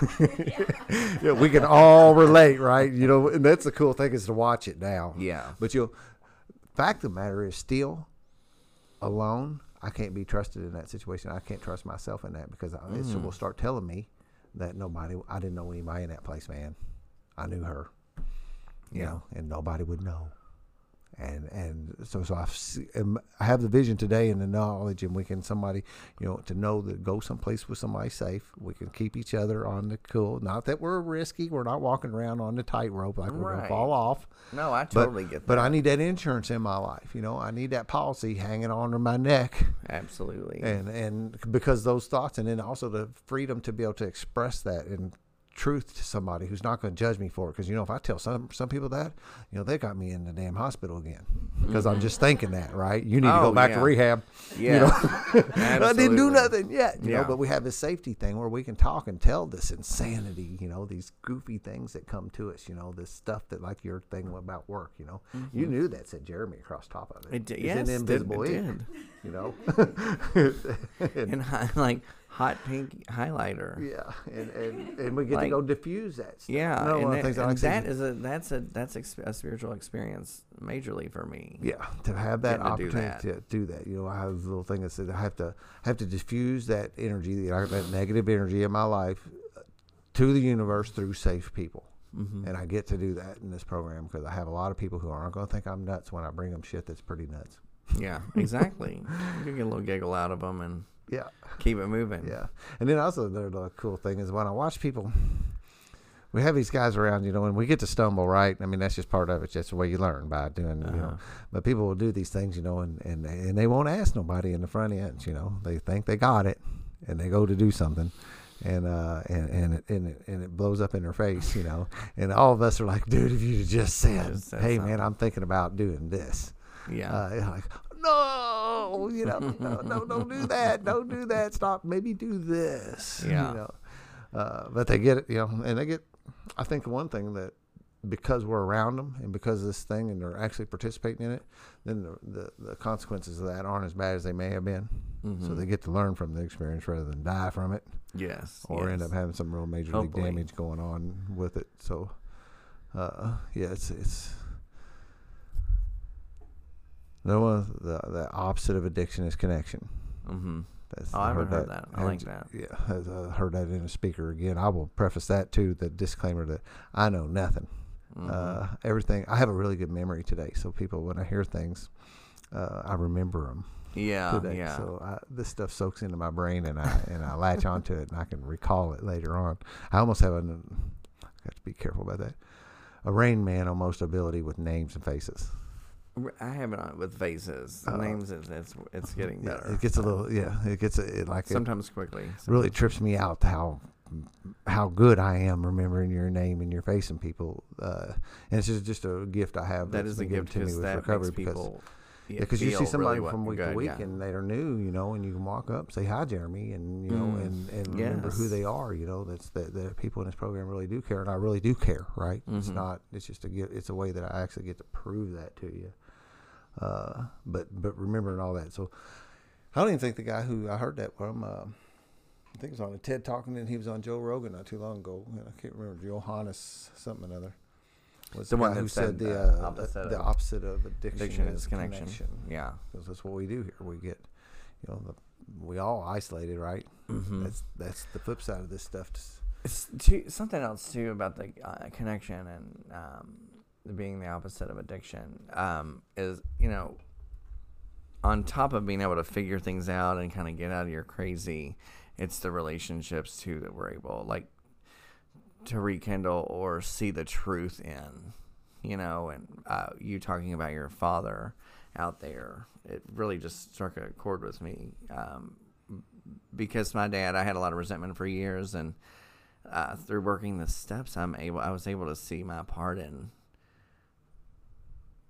those those issues that we had and my resentments. And um, he's such a sweet man, and he's really sensitive. And of course, now I know where that all that anger and control was coming from because he was scared to death. And um, and now and he would do those things to me. He would it kind of teared me up because he would kind of, eh, you know, sometimes he'd be like, "Oh, son, what are you doing?" You know, but most of the time he was just hurting, and just because Right. we they were hurting because we were hurting. Yeah.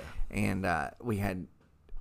Um, the reason I bring that up is because um, my relationships are so much better today, and I can I get so much out of them, and, and not have them to make sure that I've got a pad like a, a, a like if I fall on my ass, I can go home, you know, or get some money. And the other day we're sitting, and he comes over to my, we have him and my stepmom Peggy over for um, dinner, and he's you know a good old boy, woodworking, all that, and he's sitting there. He says, "I just son." I just think your place is darling. and I was like, uh, well, that, that's, thank you, Dad. Yeah. But my point in that, it was just, I'll never forget that. And Yeah, I would right, not have had that. Too cool. I wouldn't have had that experience or to see him as a sweet little man. Yeah. Honestly, like, it makes me feel good to feel like I'm not, that I have something to offer him. right. And that he doesn't have to worry about me. I mean, what a load that is that they I don't have to. I mean, all the worry that we put them through for so long, Yeah. you know, and now like they can see and they can feel and they know it's real. I'll tear up to uh, Yeah. that that he doesn't have to worry about me anymore, right? Mhm. You know, so much so that you know, he, I'm helping him now. You know, he lives Right. here. You know, Yeah. and uh, and and, uh, and It's amazing. you know, he don't have to go live by himself someplace. My mom passed away a couple years ago in recovery. It's another one of my. You were saying that, so it transitioned me into the thought because we do the, you know, the general AA thing or the little thing says what it was like, what happened, and what what it's like now. You know, so I always want to make sure that I'm like giving equal parts to everything as we do these things because of, you know it's obviously important where we came from, and those first drinks and the and the, and, and I think really important because what I get to hear here, and this is one of the gifts that I get by sitting on this side of the microphone, and I and I can't really lock in with people at a speaker meeting or some other things the way that I can when I'm sitting here looking into your fucking eyes, right? Yeah. You know, uh, right. There's a difference between that. So uh, you know the everybody has the same thing before they ever take a drink. They knew it. You know, and after a little while, you know that that wasn't really what it was. You know, it looks like that, and when you're stuck drinking, it feels Mhm. like that's the problem, right? Yes. Yeah. Uh, then we have our deal, whatever that's our crescendo, our bottom, whatever brings us down that makes us actually turn the corner. But the other thing that I that that like is almost a cliche in the meetings is you know it takes forty minutes for a guy to get sober, uh, and uh, and he can't get like Dad's coming. I don't know if he realizes he might look in the window or he may come in and visit. Who knows what happened? I'm not too worried about, it, to be honest with you. Uh, uh, uh, this is one thing I wanted to keep his podcast is real and not sterile yes. Oh, you know, yes. because I want it to be real. We're real dudes, right? Yeah, We're real people, you know. And then you get, I don't want it to sound like it's a uh, something that's like, I don't want to overly produce it. I don't want to edit. Edit sucks, man. To have to come in here and do some things. One time there was acorns falling. They were hitting the roof, and it drove me nuts that they were falling out of that big tree up there. And I'm here trying to clip out the acorns. What he wants to go someplace, don't he? And the Yeah, car's white behind him. cars, Is that yours? Will you move it so we can get out? So we got to. So that's like a new thing on the podcast too. Is that here we got to move a vehicle so my dad, who we were just talking about, can go do what he needs to do. I try to do a little text when you come over and say, "Don't block that right side of the driveway because my dad might want to go someplace." Oh, and I chose the the street because I, I I always have an exit. right, yeah, yeah. So a lot of a lot of people that come over here do that. Drinking, if I'm going somewhere where people are drinking, Sure, it's- really, it's recommended. started there. Like Yeah. I have an escape. Yeah. Uh, and then now I just kind of where's Yeah. where's going to be the, the easiest to leave? Yeah, I, the one side of it is always I want people like to park in my driveway because Mhm. I got to. You can probably put six cars in it or something if you need to, but you know people end up getting blocked and blah blah blah. You Mhm. know, and we end up it's a dead end street, so it ends up um, getting kind of clogged up. Conge- but, yeah. but uh, and so where I was going was that. Uh, and this is something my sponsor had me do early on because things started happening for me in recovery, and I think it does for everybody. And I actually do the same thing with my guys today Mhm. that that he said, "Hey, I won't be able to remember later." You know, as they come along. So I started this thing, and he, he and and I maybe named it. We're kind of like he goes, "Where did you get that shit?" Uh, Yeah. But a miracle list. I started a miracle list of the things that happened to me that touched me in my life because of a result of my recovery. Because if I don't make those notes and keep track of that stuff, I lose it. You know, I can't remember. yeah. And uh, do you need something? I want it. I want. Do you have a pen? I was like, I have I'm one gonna take the miracle list with me. Yeah, so, so like you just said one, you know that thing. t- So and you know some people might think that stuff is small, but it ain't small to me. So when Not my to dad says that thing, what you just said a minute ago, that's what triggered that thought of the miracle list. Those are the things, and like my sponsor will say to me now when one of them happens, and I share it with him, he, he simply will say, "Put that on the list." And I have it in my phone, you know, my notepad. Uh huh. I have it, and I actually use to talk. There's a you can go. One of my podcasts is is about my miracles. Oh, okay.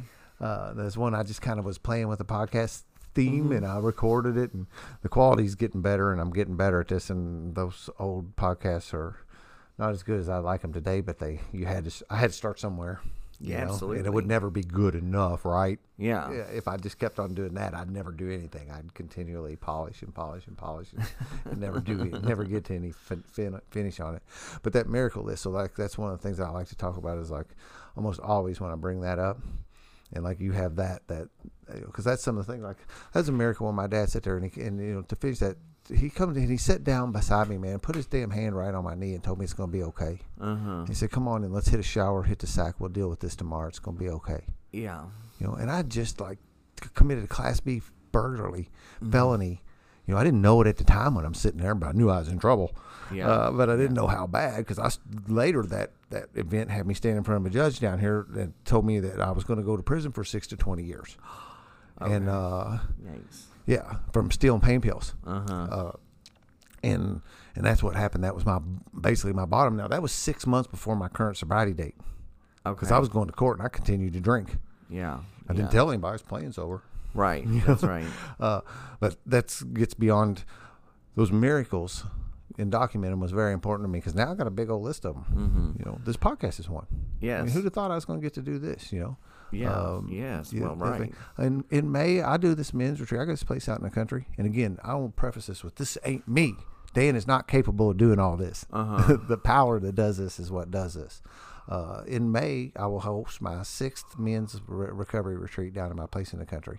Oh. And who the fuck gets to do that? I'm 40 Right. years sober. I'm going to be doing the Host- sixth one of these things, man. So there'll Yeah. be 25, 30 guys come down and we camp, we eat. I got a nice log cabin down there. Actually, got a couple cabins down there. How I get to have all that too. It's more of the miracles and stuff. But uh, and we swim and we fool around, kick around four wheelers and Nice. and, and yeah, and it's a blast. Uh, you can come if you want to.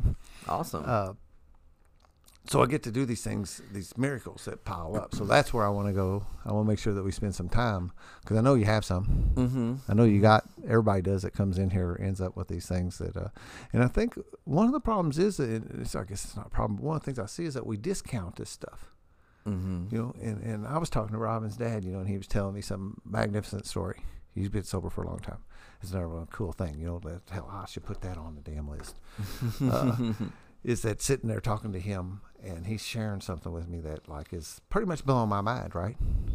And it's just normal. He's just talking, just just like you know. Well, you know, uh, this wasn't the story, but you know, well, Superman flew down. And he landed in my backyard, and he walked over and he asked me if I wanted this big pot of gold, and I said sure. And he got up, and he took over, and he brought this pot of, pot of gold and set it down. And he left, and then, uh, well, did I tell you about? You know, he moves on to something else. And you're going, that's like, uh, hold on, stop, uh, because we become we.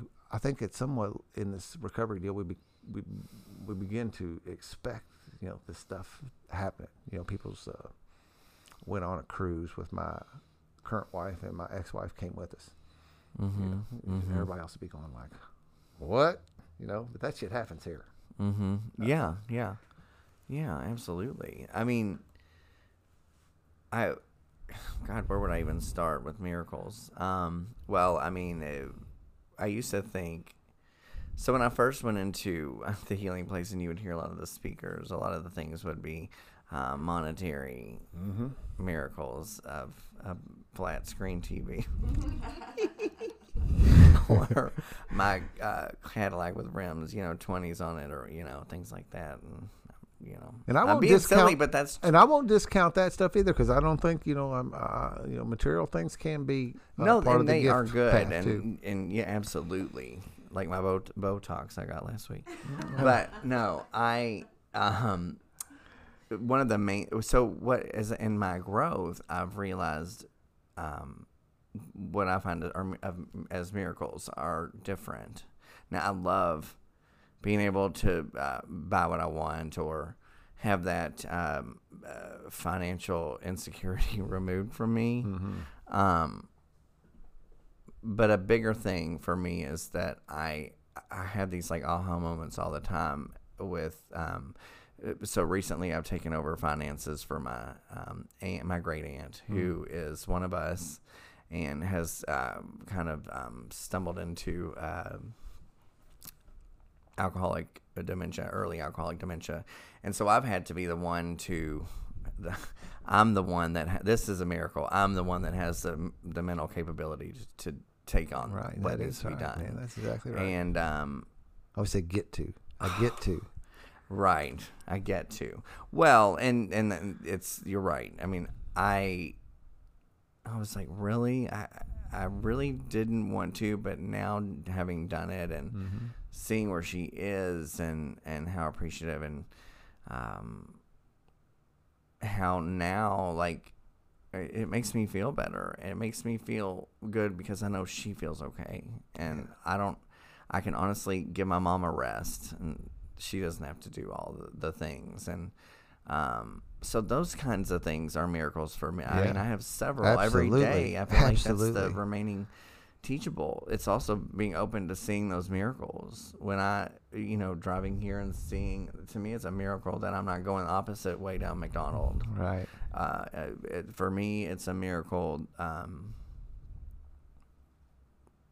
being able to process a situation uh, instead of being reactive to it.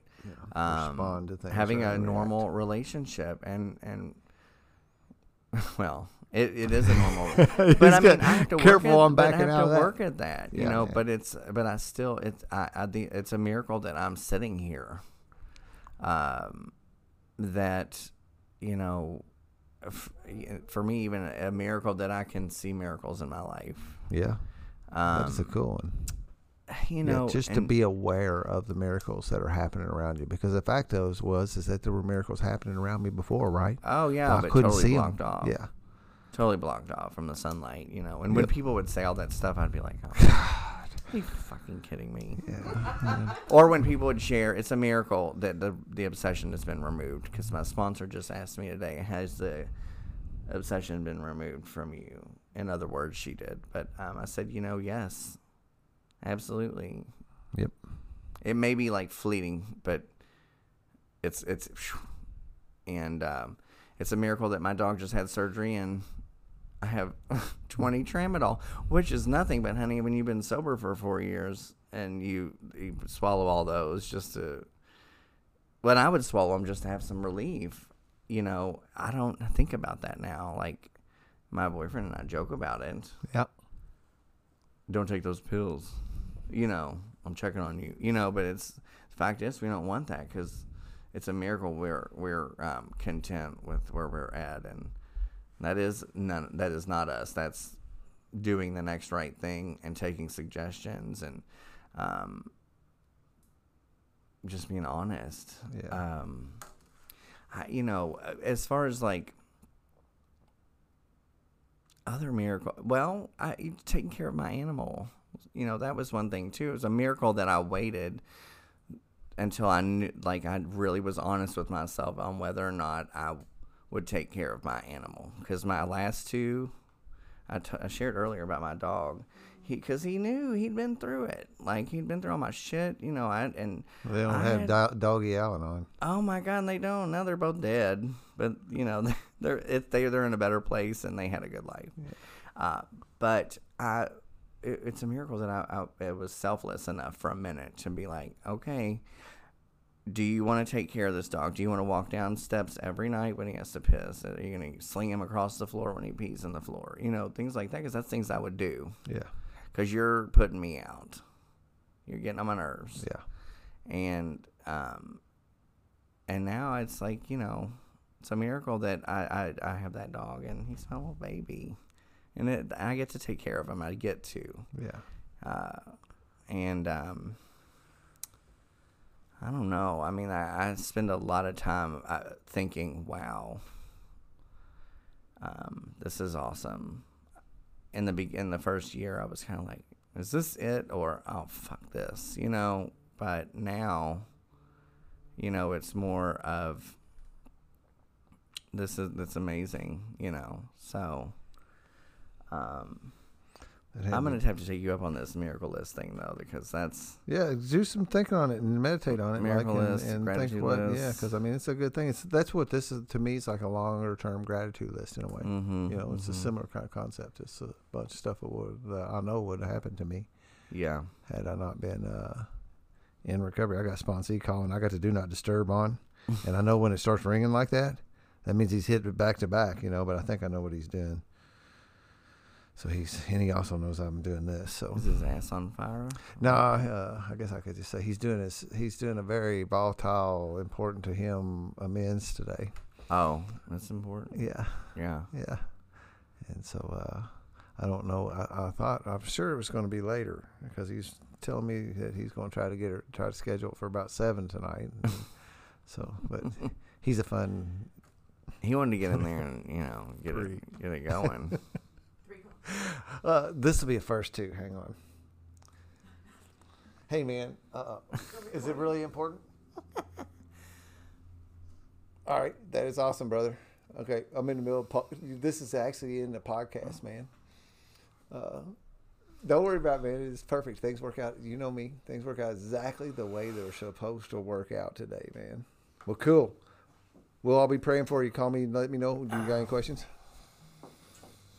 Okay, cool. Call me after. All right, bye. that's fun. So that's Everything another okay? get to, you know. Yeah, everything's good. Good. It, well, and I just guess I can just speak freely on it. You know, one of the things is when a guy goes in to get ready to do his amends, I want him to call me because I want to know that. So like I'll send some juice to him, man. I'm gonna do a little Uh-huh. prayer here and say, you know, send some stuff through the universe to support this guy, you know, and uh, and we do that. And then when he gets done, he's got to call me back immediately because a he's going to share the juice with me about how cool it was. Uh-huh. Or if it does go bad, man, get with me quickly so we can like get that band aid on there really fast. yeah, so that, uh, that but that hardly, I don't ever, I never have really had to deal with a one go bad. I don't know that I've ever heard of. Well, I'm sure it has. Yeah, but- oh, I'm sure they do, but I like no, my, I've had some iffy ones, nothing too bad, and uh, and, and I've never had to deal with it. You know, I never had a, like a emergency on a on a sponsee side of things. I'm Mhm. blessed with that too. It's another get to. I get a, I got I got I got a fantastic bunch of sponsees, and God just keeps on putting more of them in line, man. And it's a blast. I love, I love it. You know, like I have them call between four and six usually. That my windows when I want, you know, and I get a little bit flabbergasted at times in when that just is just boom, boom, boom, boom, boom. Oh boom. wow. Sometimes I feel like I've spent two hours on the telephone. Uh, That's But a, a it's cool, man. I get like, to look do at that. it though. and Have a window of time, and you get to look forward. yeah, because you know, and if it's an emergency or something's going on, you know, call me, text me anytime, right? hmm Uh, and, and and you can text me too, but you will call me. Uh, and then once they get down the pipe a little bit too, and it doesn't have to be an everyday thing anymore, you know.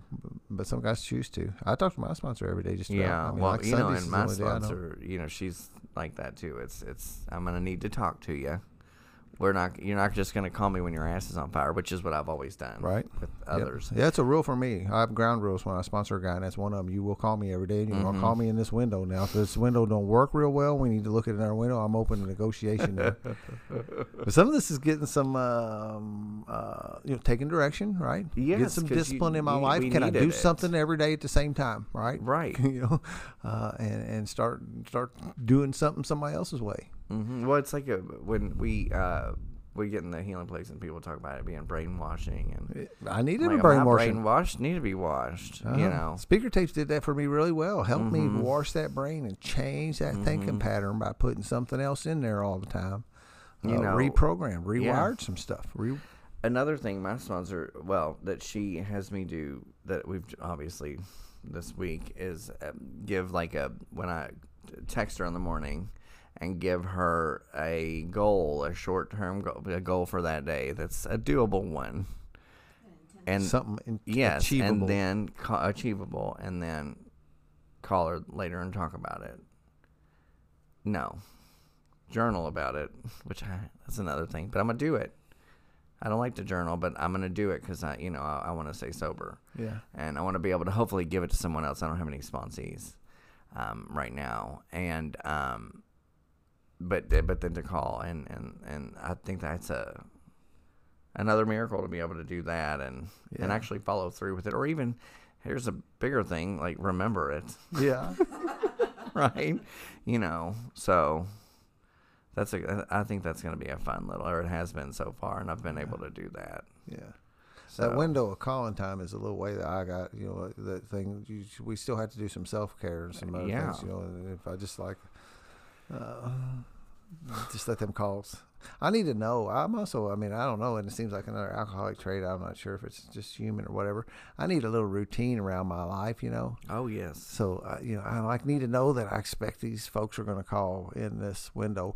Flip side of that is like if it's at nine thirty, I know something is up when the phone rings and that's going on. It's not just uh, So that gives you a little. yeah, Yeah. I yeah, kind yeah. shift gears. And, and another thing is, you know, by the time the evening comes around, I'm usually out of energy, and I really do. I take this this little role of the sponsor thing fairly seriously. You know, I want to make sure that I'm gonna give it. A, I'm able to give a guy the energy that uh, that it deserves. I don't want to be feeling like I'm falling asleep on the telephone with it, dude. Yeah. yeah. What, what, what'd you say? I think that's great that you do that at that. I got a sponsor that's taught me some stuff that uh, it's another it's a, miracle this thing. Mm-hmm. The guy the guy never sponsors anybody. It didn't look like, and I wanted him because I heard what he said. I heard what, I wanted what he had and because of the way he was sharing and. uh Uh huh. And- well, right. Yeah. and, and he and we did a thing in my home group where we could raise hands. Anybody's available. We believe in sponsorship as the key to this thing, and Uh-huh. uh, anybody willing to sponsor a guy, raise your hand. And I like that, man, because now I don't have to go up and worry about being rejected, right? Uh, yes. so you raised your hand. There's a fair chance you're at least going to be open to sponsoring me. You know, this guy never did raise his hand. He never did, man. Never did. Never did. I told you I was going How'd to you- court all the time, yeah. and and and and I would drink. I would go to court and I would drink the rest of the day, man. I would get try to hit that sweet spot where you didn't have no leftovers by the end of the night, but you could get thoroughly smashed and just oh yeah. get rid of all the evidence. and, Yes. uh, playing that little Oh, game. yes. you know, everybody knows that game, right? They'd be Uh, in the morning because you don't have any. But Yeah. yes. And uh, and for whatever reason, you know, it never it ever did occur to me like dump out the extra, right? Like, yeah, I mean, yeah, I, y'all agree, with that too, yeah. So like, you know, I, but anyway, I was doing that, and uh, our meetings was on Tuesday, and and my court date was on a Tuesday, and I didn't get smashed that day. I couldn't do the drowning that guilt, shame, and remorse all day long. And uh, I walked in that meeting, and we do a little burning desires. Anybody got burning desire? And that day I had one Mm-hmm. and uh, and uh, let these guys in on the very first time I let them in because otherwise I'm walking in there telling them I'm fine, I'm okay, Yeah. I'm good, I'm, yeah, man, I'm good. You know, I was a long way from freaking good, man. And I finally ended up telling these guys the- circumstances of what I was done. I was sitting here going to court for this stuff, and I just poured it all out, you know. And the group does what the group does, and they come around me and, and shared, and you know, well, if you're in prison, we'll come visit you, you know. Yeah, you know, like, yeah. yeah, you will not, you know. But we're directly after that meeting, that guy that I've been chasing for a long, long time, and I'd already started looking to see who was going to be on the second string or who I'd pick because Yeah. Uh, because you know I am that special, right? I need that, that special sponsor. He walked up to me at the end of that meeting and said, "I'm going to sponsor you." Oh man, that's Yeah, great. and I still remember walking out that church that night, knowing, and then you know, another thing I see is, you know, as my as I further I get down the path, you know, not only is my future becoming clearer, my pa- my past is coming clearer too. I can see Mhm. some stuff back Mhm. there that Oh I my couldn't God, see yes, as well, yes. you know. And, uh, and some of that gets mixed up, right? I think I knew it, but I really didn't at the time. But I did walk out of that building, and I still remember walking out of the back doors of those churches and looking up to the sky, whatever that, you know, I don't have no idea what this higher power, I don't know if it's Mhm. really up there or not, but that feels good to me. yeah, Uh, right. Me too. I look up. It's, it's, Uh, yeah. and I looked up knowing that, you know, this guy coming into my life and sponsor, as he never, you know, like I said, the sponsor, in my list, it says a sponsor that never sponsors anybody yeah, yeah. chose me. That's that awesome. day. That's a Yeah. that's a miracle. Yeah. Yeah. And he's given me just a really good way to give this stuff away, man. Uh, it's, it's, uh, it's, it's just a really effective way to work these steps. And, and some of that stuff is little, little things, you know, that's not in a big book, call me between four and six or whatever. Mm-hmm. when he told me you're going to call me every day, and he said I'm willing to. So just to, I don't want to go real long on this, but when he said I want to sponsor you, but you got I'm got some ground rules. And he said you're going to call me every day between one and three. Do you have a big book? I said, Oh yeah, I got a big book. He says, Does it have any writing in it? And I said, Yeah. And he goes, Get a new one. and, I, Oh man, mine's tore up. yeah, and he walked down this thing, and and when he you know, he said you can call me every day between one and three. So the next day I called him at two o'clock because two o'clock is exactly between Yeah. one and three. Yes. So yeah, and then Yeah. To some level, the rest is history because I just did what it, I was. I was folded up. I didn't have when we said earlier. I was backed into a corner. I didn't have anywhere to go. Right. Yeah. I didn't have anywhere to go but prison. It looked like, Mm-hmm. and, and, and this stuff like that house, Mm-hmm. and my kids, and and the place in the country, and all that stuff. Everything, my twenty something year job, all that was going to fold up, and I, I didn't have any more escape routes. I did have more safety valves. Yeah. So yeah. you know, and I didn't think it would work. And I would listen to this crap this guy was telling me to do, and in my head I'm going, "That's bullshit. That is Yeah. not going to work." What do you mean? Go get a picture of myself when I was a little kid and find when the lights were on in my eyes, and these little exercises he had me do of going back and finding the little kid and watching when the lights were still on in my eyes, like they're back again today Yeah. you know. But they're serious uh, pictures where the those pictures I can go look at, those teen years and stuff. They're, them eyes were black, they were gone. The lights were out. I wasn't even using yet, Mm-hmm. and the lights were out. And now I know what the event is. It turned. It really stepped on my spirit. You said something about, you know, it was, but what stepped on my spirit changed that. Oh yes. Yeah. So he gave me those little exercises I call Yes. bullshit on, you know. But I Mhm, walked and did what he told me to do, and then the next thing you know, I start having these things happen, you know. I was home, home incarceration for a year instead of going to prison Yeah. uh, a whole lot of different things. God, It's, thank uh, God. Yeah. Yeah. Well, interesting. We you're talking about the going to the twelve steps with that gentleman. It's my sponsor. She, she we are gonna go. She gave me this book that we're gonna go through the steps it, as Joe and Charlie see it. Mhm. I guess. yep. So that should be that's something new. That should be interesting. probably Joe and Charlie probably resurrected the steps from best I can tell from my a little bit of student of this stuff too. That Uh-huh. people were kind of like not really doing the steps for a while, in a way. Oh, you know, really? not it kind of yeah. And Joe and Charlie's them that when they started doing those tapes and started bringing that back up, it actually resurrected. Some of that was actually directly. I think uh, Burns Brady will say that in his talk. Mm-hmm. that that there dropped that last name. Uh, my buddy Shane, which I won't say his last name, he'll he'll get a joke out of that. We we now we're using that almost as a funny thing. We'll just like greet each other by saying Burns Brady. Burns Brady, you also. uh, he will, if you listen to his talk, he'll talk about how that that Joe and Charlie tapes is what brought the steps, the actual work, because he will say just doing that three step program or whatever that was, you know, that I don't remember what he Mm. said one, two, and twelve or something, or I don't remember even remember what he says. You don't remember, uh, but but it wasn't doing the whole thing. And Joe and Charlie, so that'd be good. That's uh that's really cool. it should be interesting. Yeah. Yeah, and you can always like open up. That's the other thing is the different things, the different ways available to do this stuff. That's like getting a new teacher, right? I mean, that's the same thing Mhm. we was talking about earlier. You Yeah. get Remain, something new way remaining to get uh I like another thing that Bob Darrell is where first person I heard another AA speaker circuit guy there I did his last name but he does it on tape so I'll do it too. He says um, he says a set aside prayer, and he does. Have you ever heard that? Mm-mm. prays uh, set aside everything I think I know about the steps, everything I think I know about. Uh, what's he say? Set, set aside everything I know, think I know about you, everything I think I know about me, everything I think I know about the steps, uh, everything I think I know about this higher power for a new experience in the work. You know, to Mhm. try and say, okay, everything, because my biggest key on whether if you're going to be able to do this or not is if you start answering me with "I know." Oh. You know, I know, I know, I know. Like, yeah, this is. We need to get you to a spot of you don't know. I'll tell you another Uh, thing that really helped me from that friend of mine who I thought was just like, oh, was a prayer of just saying, getting on my knees and saying, well, for starters, help me, but also show me what you want me to see. Yeah.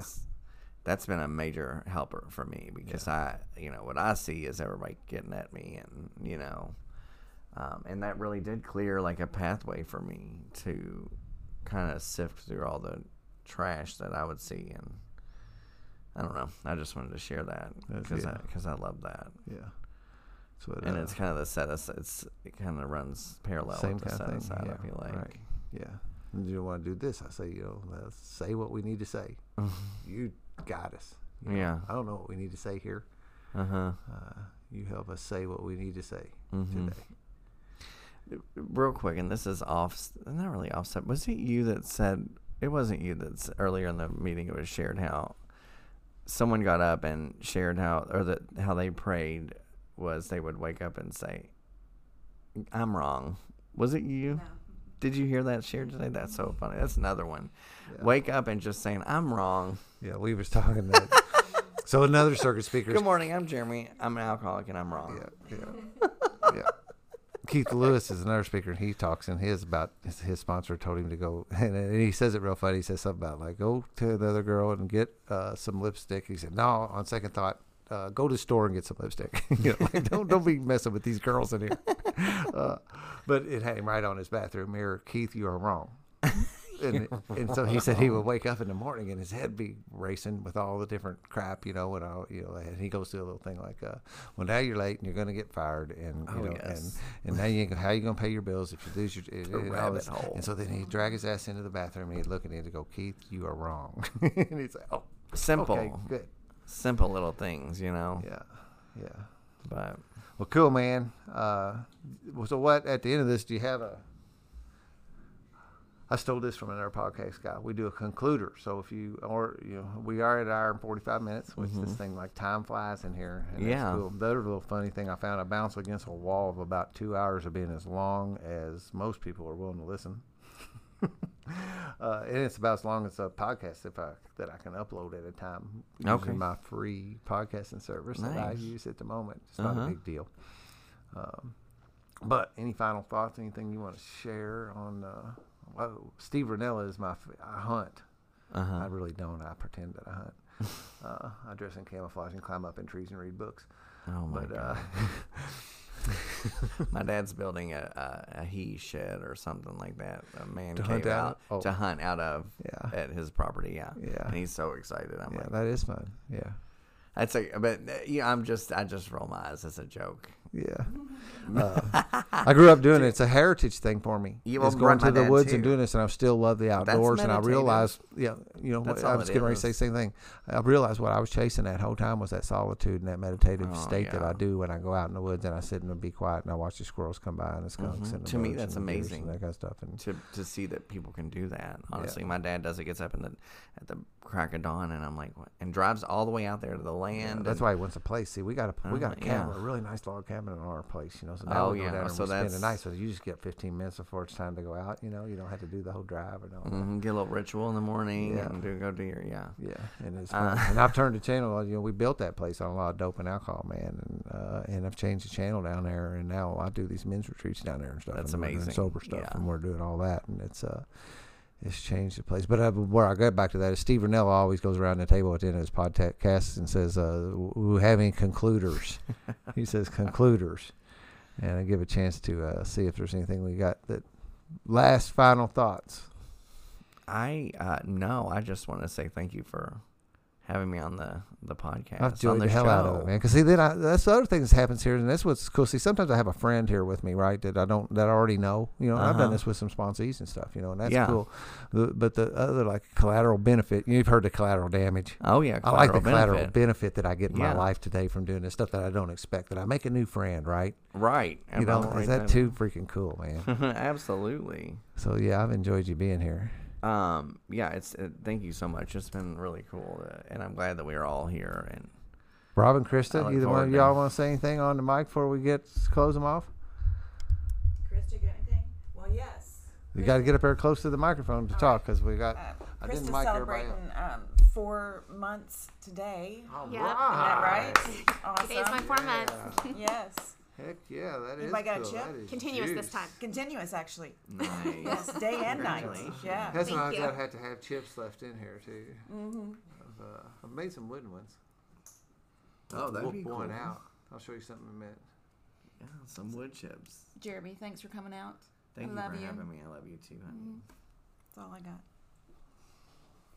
All right, so All right. my sponsor always did this one, and so I've stole this from him, like I've stole all everything I know. And he says when he closes out on my phone calls, he says, "Peace out." Peace out.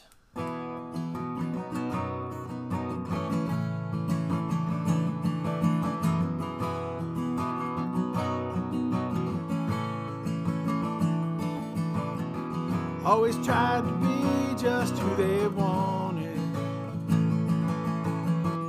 Always tried to do everything they said. Only did the things they would approve of. You locked away all the dreams inside your head. Year after year, you try to be a good girl.